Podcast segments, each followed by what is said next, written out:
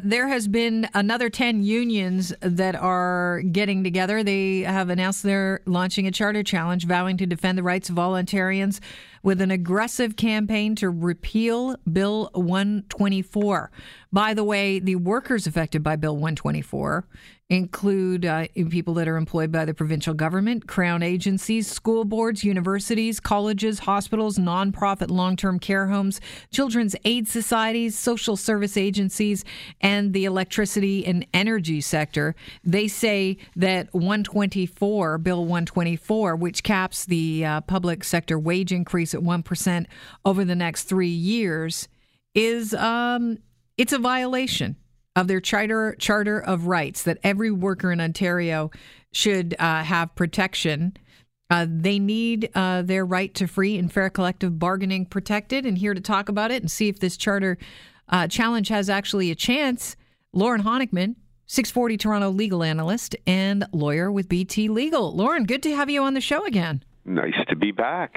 So, this uh, charter challenge was originally launched by the four unions representing right. teachers in the province, and now it is uh, it's gotten a little lot bigger. It's big. Yeah, it's big. Everybody jump on board the charter challenge.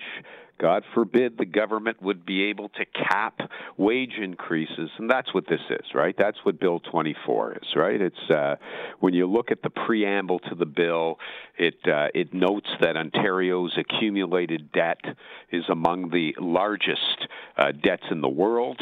Uh, its debt to GDP ratio, I think, what did it say? Uh, something like 40 percent, et cetera. And so the government has said through this bill, we must cap these increases increases. But if you cap increases, how do you bargain? for better increases through collective bargaining. And so that's what the uh, the challenge is going to be by saying that look, if if for all intents and purposes, if you say that all we're getting is 1%, or if you said it was 1.2, whatever it is, you are now uh, uh, uh, obviating our ability, what we say is our constitutional charter right uh, for fair bargaining uh, through the through collective agreements, and that's why uh, everybody is jumping on board. And so today, ten more unions. So you've got now what over 250,000 um, uh, public sector employees through all of these different uh, the, these different unions that will be launching this. And believe me, this is going to be a coordinated charter challenge against this particular bill. Let me ask you this, Lorne: the teachers' unions were the first one to launch a charter challenge. Now they all launched separate challenges, um, and now ten other unions have jumped aboard. Is it? Uh, did the teachers inspire this, or do you think this was already uh, on the way? Because the bill was introduced in July. Think about that, yeah, and that's uh, you. You can you if if you remember Kelly when and I I remember this when the bill was first introduced. Um, you you heard you know the uproar and there was many people at that time who who started talking about the fact that uh, uh, you know there's anticipated those that was always that word was always in front of it an anticipated charter challenge uh, because uh, by saying that uh, you know you're you're now capping your increase in your compensation of one percent uh, per year for a three year. I think it's called a moderation period. Uh, you know, you had, we we heard about the anticipation of the charter challenge. So this got what's called royal assent. When a bill, just remind everybody, when a bill is introduced, it goes through uh, three readings, and then once it goes through three readings, there's what's called the royal assent. And of course, with the Conservatives having a majority government, when they introduce bills such as this, it's it's a fait accompli that it'll get passed, and it got passed uh, November seventh. So yeah, not. Um, uh, not surprising. Uh, and and again, you know, here's here's an interesting thing, Kelly. When you talk about, um, you know, we always look when you hear about these charter challenges. Um, you say to yourself, okay, can we take a look at this and see what's the likelihood that it will be successful? Um, and you may remember. In recent years, there was uh, uh, the Liberals had this Bill 115. Does that ring a bell with you? Yeah, it, uh, it, yeah. it was about the, the the education sector again, wasn't right, it? Right, collective bargaining in the education sector, and uh, and so they brought their challenge, and uh, in face of all of the challenges. Um, uh, the bill was repealed. They didn't even take it to court. So one of the things that sometimes happens is that uh, the charter challenge is launched, the legal papers are put in, and uh, the lawyers working for the government take a look at it and provide a risk analysis and say, you know, will this withstand charter scrutiny?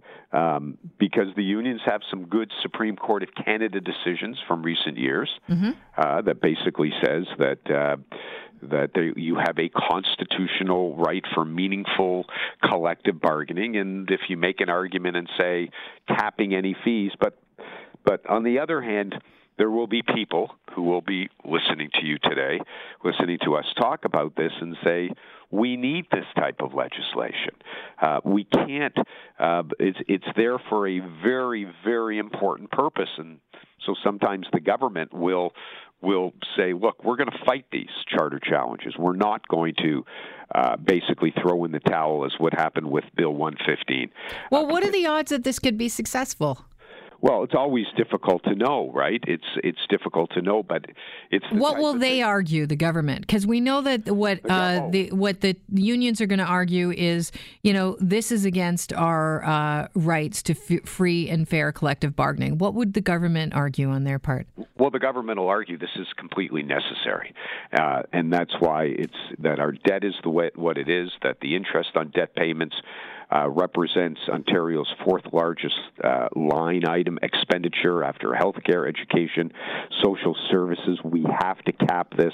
We're we're dealing in times, you know, the, the, the rhetoric about why it is that we must limit compensation, and uh, they'll make the case based on on all of the the data and the numbers. And the numbers, of course, will be very crucial. One has to wonder if, when the Ford government came uh, into power, if they were just a little bit less aggressive with their language, if things like this wouldn't have been challenged the same way. I mean, well, the, yeah, you, know, know right? Doug Ford was very loud and vocal about the fact that you know not going to be pushed around by unions, not only when he was campaigning, but just you know at the start of uh, of his time as premier, and you know uh, has had to walk a lot of things back. And do you think that the the track record of this government walking things back is really uh, giving adding fuel to the fire that the union's looking at here, saying, of course they're going to repeal this because they tend to come out strong and then uh, you know walk things back. Hard to say. Hard to say. Remember. Um, because uh, everybody's talking about the quote walking things back. But this got the royal assent after the federal election, so um, it's it's there now, and, and it's it's difficult to to know. I mean, a lot of times, and you've got you've got a good point. Um, unions will take these types of positions based on almost like a public relations point of view, you know, trying to show how strong they are and that they're going to do this and they're going to fight and and etc. So I think what will end up happening is behind the scenes, um, the, the lawyers are going to take a very, very hard look at this because the last thing in the world you want, Kelly, the last thing if you're the government is to go to court and have a judicial pronouncement that says, yes, you violated their rights. You don't want 10, 20 unions holding a news conference celebrating with their arms up in the air um, and that's not something that a government wants. So before this sees the inside of a courtroom, uh, they're going to look at this very, very closely to see whether or not their um, their ability to defend this legislation uh, through through charter arguments uh, has has any legs for success. So, okay, here's my question to you as a taxpayer: How much is it going to cost to defend something like this? Like, you know, it doesn't look great on the unions, and it doesn't look great on the government if they're spending more taxpayer money in order yeah. to defend themselves well, here. But look at this is what governments do, right? Uh, governments are in the business to make laws. Um, and just because somebody sits uh, brings a an action to strike down the law, uh, government should not sit back and go, "Geez, oh wow, we got a challenge here. Don't want to spend people uh, any taxpayers' money to defend this." I mean, what would be the use of of governments being able to do what they need to do? Now, one of the things I can tell you is that good government, uh, when it does. Um, uh, implement these laws, they look at the issues of charter scrutiny beforehand. Right. In other words, they say, "Look, you know what's going to happen here. We're going to come here. We're going to we're going to introduce legislation that's going to limit compensation. You can bet." Anything you want. Every public sector union is going to be jumping on the oh my God, the sky is falling bandwagon. Uh, let us know, uh, legal department. Do we have? Are we going to be able to to draft a bill that will withstand charter scrutiny? So my guess is they've they've probably gone through the analysis already. And you know what?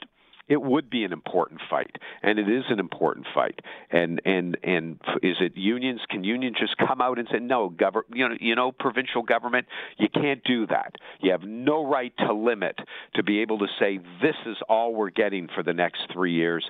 Because if you do that, then we can't really have good collective bargaining. I wonder what the the public would have a lot to say about that, and a lot of uh, you know it it it. I, I think when you talk about this and you look at it from a PR point of view, both sides have to be very careful, yep. and the union has to be as careful as the government does. Lorne, very quickly, how long do you think this could take? This charter challenge? Well, yeah, that's the other. where we live in Ontario, we live in Canada. Things don't move very fast, but they'll probably be able to get this into a court uh, sometime in the new year, uh, early new year. Uh, so it could be, we're talking months from now. It's not going to happen overnight. Appreciate your time as always, Lorne. Thank you so much for joining us. I loved it. Thanks for having me on. We'll All right. Soon. We'll do it again soon. Lorne Honickman is a 640 Toronto legal analyst and lawyer with BT.